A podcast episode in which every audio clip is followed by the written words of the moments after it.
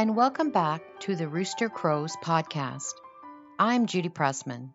This week, the world is still reeling from the unprecedented results of the American election. A president has been elected, but the current president, Donald J. Trump, refuses to concede defeat. Trump has shocked and angered many through his defiance of standard presidential norms and values. And in the press, he is often called the worst president ever dishonest, corrupt, dangerous, and uncaring for his own citizens. In this week's podcast, we look at the question of what happens when leaders are corrupt. Can they expect to get away with it until their dying days? Or does life have a way of catching up with them? Can the wicked prosper until the end? Or will they get their just deserts? That's the question Reverend Stephen Milton explores today. He will be riffing off the words of the first psalm, which we will hear shortly. After Stephen's meditation, we'll hear Peter Fox perform George Harrison's Give Me Love. But to get started, let's hear the first psalm read by Alan Dick.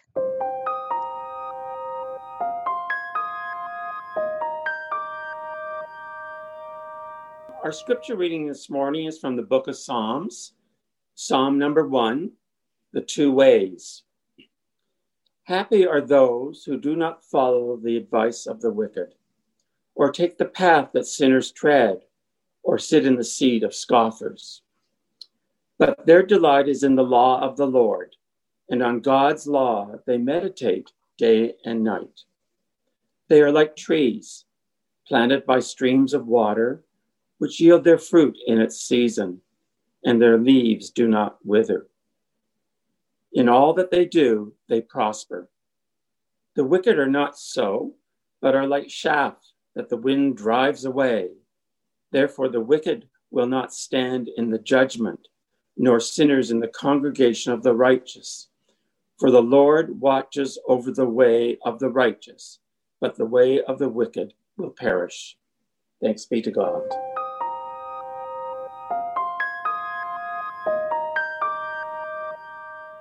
Today's scripture reading is the first of the 150 Psalms. The Psalms are like the hymn book of the Hebrew Scriptures. They were sung, and we still sing many of them today. If you've ever heard, The Lord is my shepherd, that's one of the Psalms, the 23rd. The Psalms are beautiful as poetry, and they pack a theological and emotional punch. The Psalms always take the side of the underdog people cry out against wrongs friends and family have perpetrated, as well as complete strangers. And in some Psalms, the suffering is caused by governments, Jewish and foreign, who are in the hands of wicked rulers. The wicked come in many forms, but the Psalms always side with those who suffer but look to God for support. But the Psalms don't just hold the hands of those who suffer, they also take a position on suffering itself. We're told in this first psalm that the faithful should avoid sinners as much as possible. Don't walk with those who are corrupt. Don't join them in the seats of power. Steer clear as much as you can. The reason we should keep our distance is that evil ways never prosper, the psalm says. Evil governments and schemers always lose and are blown away like chaff in the wind. But is that true? Are the ways of the wicked doomed? Do the wicked always fail in the end? That question has been on many of our minds in the past two weeks as we watch the results of the American election. The incumbent president has shocked the world for four years with a torrent of lies and egotistical behavior. He's been accused of using public office to line his personal and corporate pockets, and he's openly encouraged others to do the same. I'll let you fill in the blanks on how his presidency is an example of an abuse of power and an exercise in narcissistic egotism. But one thing everyone can agree on is that this president believes that power, fame, and wealth are the chief goals of life, and certainly of his life. In this respect, the Bible would define him as one of the wicked. But is it likely this kind of wicked leader will fail? Will he simply be blown into the wind and lose all that he has amassed? Many of us may wish that Donald Trump will get his just deserts for all the trouble, pain, and death he, he and his inner circle have caused. But will Trump lose power? Not if he can help it. He's launched numerous lawsuits to challenge his defeat in several states. He's also stacked the Supreme Court with right wing judges, who he may hope will help him stay in office. If these efforts fail, and Trump leaves the White House in January, will he get his comeuppance then? It seems certain that he'll spend the next few years in court, fighting corruption charges and business problems, and he faces a $400 million personal debt. But will these troubles cut him down to size? Will he learn his lesson? Personally, I doubt it. Although I do believe that people can change radically, you need to want to change, and I see no evidence of that at present. Trump, like many wealthy, corrupt leaders, may go to his grave convinced that he was the greatest, believing the lies of his followers and sycophants. It appears that real life suggests our psalm is engaged in wishful thinking. The wicked can prosper until the very end, and they do not blow away in the wind. Even the New Testament appears to contradict the first Psalm's argument. In Christ's day, Galilee was ruled by Herod Antipas. He lived the good life. He had a grand palace on the hill overlooking the Sea of Galilee, and he spent his days surrounded by wealth and sycophants. We know this both from the historical record and from a particular story told in the Gospels. It goes like this Herod has a birthday party for himself and invites his court. During the party, his stepdaughter performs a sexy dance for him. If that sounds creepy, you're getting the picture.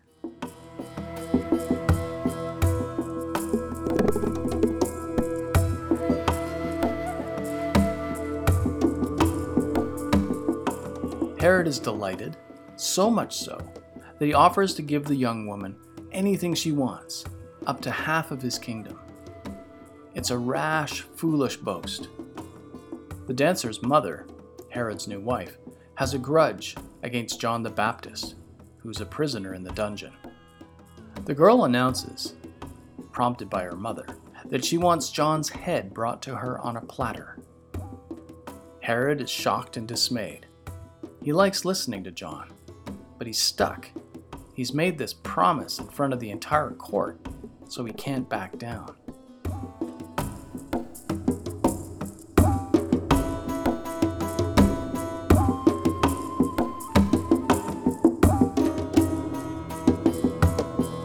So John is executed, and his bloody head presented as a grotesque birthday present to Herod and all of his courtiers. The episode is meant to illustrate the price that rulers pay when they rule out of greed and self interest. Herod has thrown himself a birthday party and he wants it to be all about him. He has no sense of propriety, allowing his stepdaughter to dance for him, and he has little self control, offering to give her half his kingdom because he's so turned on by the dance. His selfishness is reflected in his followers. His wife takes the occasion to further her own cruel interests by having John killed. Selfish rulers attract selfish followers, and these followers cannot be trusted to protect the king's interests. In the Gospel of Mark and Matthew, this story is followed immediately by an example of what a good leader looks like. It's the famous story of Jesus feeding the 5,000. Jesus has come to a deserted place to be with his disciples. He's followed by people eager to hear his wisdom and to be healed. They come to him. He doesn't need to send out invitations. He spends the day healing and sharing wisdom with them, but he doesn't expect compliments from them or for them to entertain him. When they get hungry, this wise leader finds a way to feed them. King Herod's party led to a dead man's head being presented as food on the hillside with Jesus, a meal which is life giving is presented to thousands of people. In this story, we see the difference between good and bad leaders.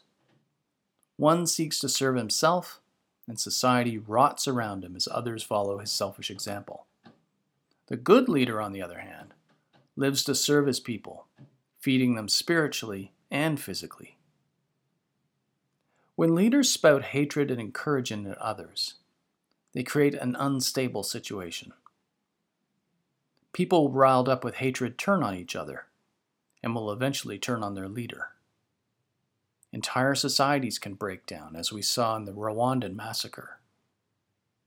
For that reason, politicians who incite violence and hatred also tend to promote law and order. They need the police and army to be strong enough to protect them against the unrest they are encouraging. Hatred and fear go together, bringing out the worst in everyone. But Jesus shows us what happens when leaders share love and compassion. Ordinary people get taken care of, and they're given the means to take care of each other. No one is afraid that love will get out of hand, that people will be too caring towards each other. An epidemic of love is not a problem. Love empowers by enabling us to see the perspectives of others more clearly. If you start with love as your premise, you have the patience to sit down with people and hear them out, to understand their needs and points of view. Leaders who promote love don't worry about their constituents being too grateful or too creative. Love empowers without being destructive. Love results in more fairness and equality. As Cornel West has said, justice is what love looks like in public. Now, that all sounds great in theory, but don't good governments get taken over by bad ones? Good leaders by bad ones? Yes, they do. Wicked governments throughout history have sought to increase their power by conquering good states. World War II provided ample evidence of that. Being good is no guarantee of material or political prosperity and longevity. And that takes us back to the first psalm. When it warns that we should not collaborate with the wicked, it provides an alternative. It speaks of faith, using the image of a tree planted by a stream of life giving water. The faithful are sustained in all seasons, bearing fruit at all times. The image is drawn from nature. It makes no promises of fine palaces. Like Christ's feeding of the 5,000, it happens outside, in God's palace. Of all people, the Jews knew that bad things happen in this world. But throughout the Psalms, they promise that those who trust in God's love can be given a sense of spiritual security, which can get you through any trial or tribulation that comes your way. We hear this when people of faith suffer from cancer and other illnesses. They say that their faith has sustained them. The cancer may prevail, but inwardly they feel fed and loved, even grateful for what little they have. From the outside, their suffering looks like a defeat, not a success. But as one of my former ministers used to say, all of us face the end in the same way with a bedside table, a lamp, and a bed. That's the scope of everyone's material kingdom, rich or poor, when we reach our last days. All the other riches we may have collected become irrelevant. Having faith when you lie in that bed makes all the difference. It's likely that as long as there are governments, there will be people who are convinced that power, fame, and wealth are worth pursuing. The wicked will likely always be with us, and they will grab power from time to time. But they seem unable to hold it. Evil empires usually crumble, victims of their own infighting and inefficiencies. Distrust is a lousy foundation for good government. The Third Reich is gone, so is the Soviet Union, and Mao's Chinese communism but more power grabbing people will always come along to replace them. and try to build new empires. Our job, as people of faith, is to look on this not with despair, but simply acknowledge that this is the way of the world. We have been warned in our good book that sin will be with us for a long time. The forecast calls for intermittent clouds for the foreseeable future. But while the greedy battle it out, we're invited to follow God's way, to be like Jesus, where we share love for others, confident that we are loved enough already. No matter who is in power, we are to help others as we are helped. So let us spend our days loving each other, being loved and sharing that love even with strangers. It won't make us rich, powerful, or famous. And that's fine. Our spiritual prosperity will get us through this life and into the next. And that's more than we need. Amen.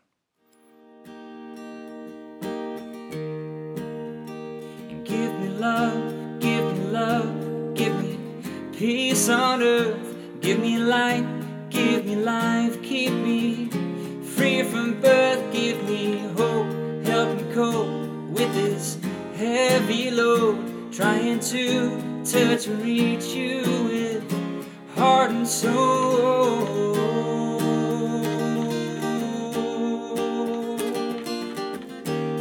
My sweet Lord,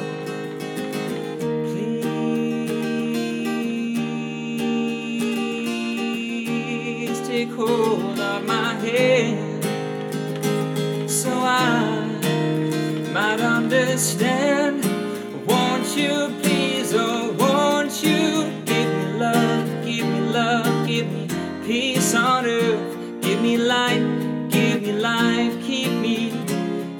From birth, give me hope, help me cope with this heavy load, trying to touch and reach you with heart and soul.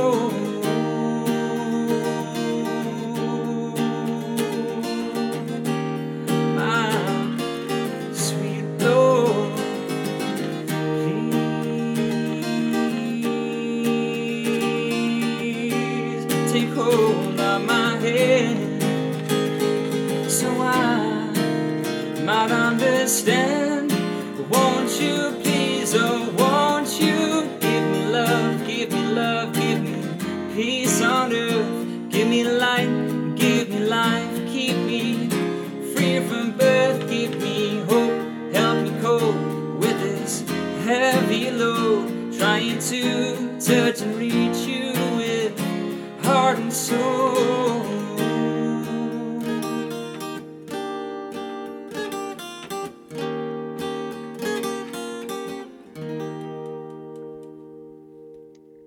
Was Peter Fox singing George Harrison's Give Me Love.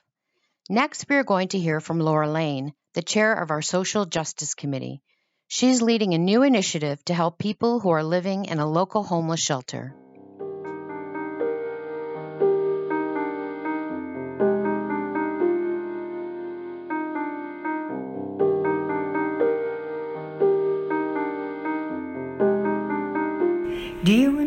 Setting up your first apartment?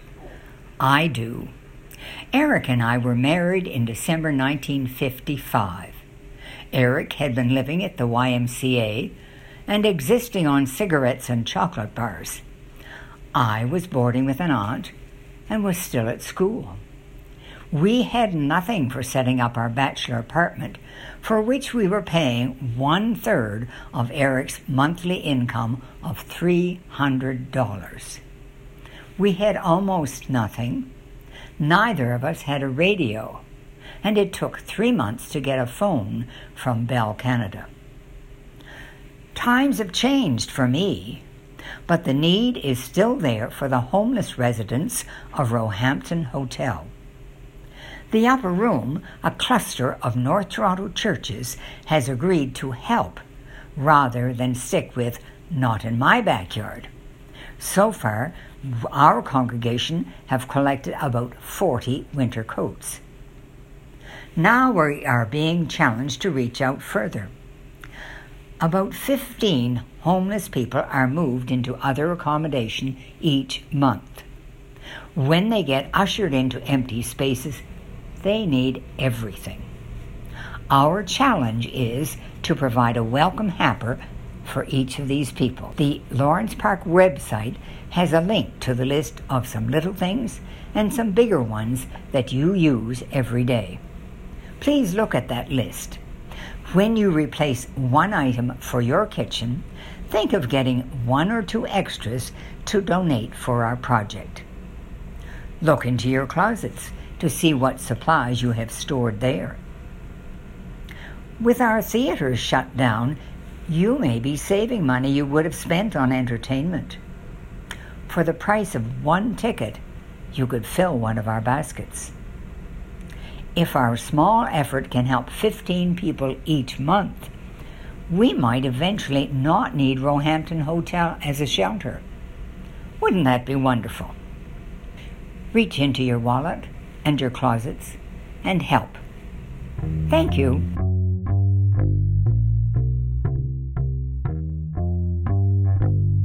If you would like to make a contribution to the Welcome Baskets project, please visit our website.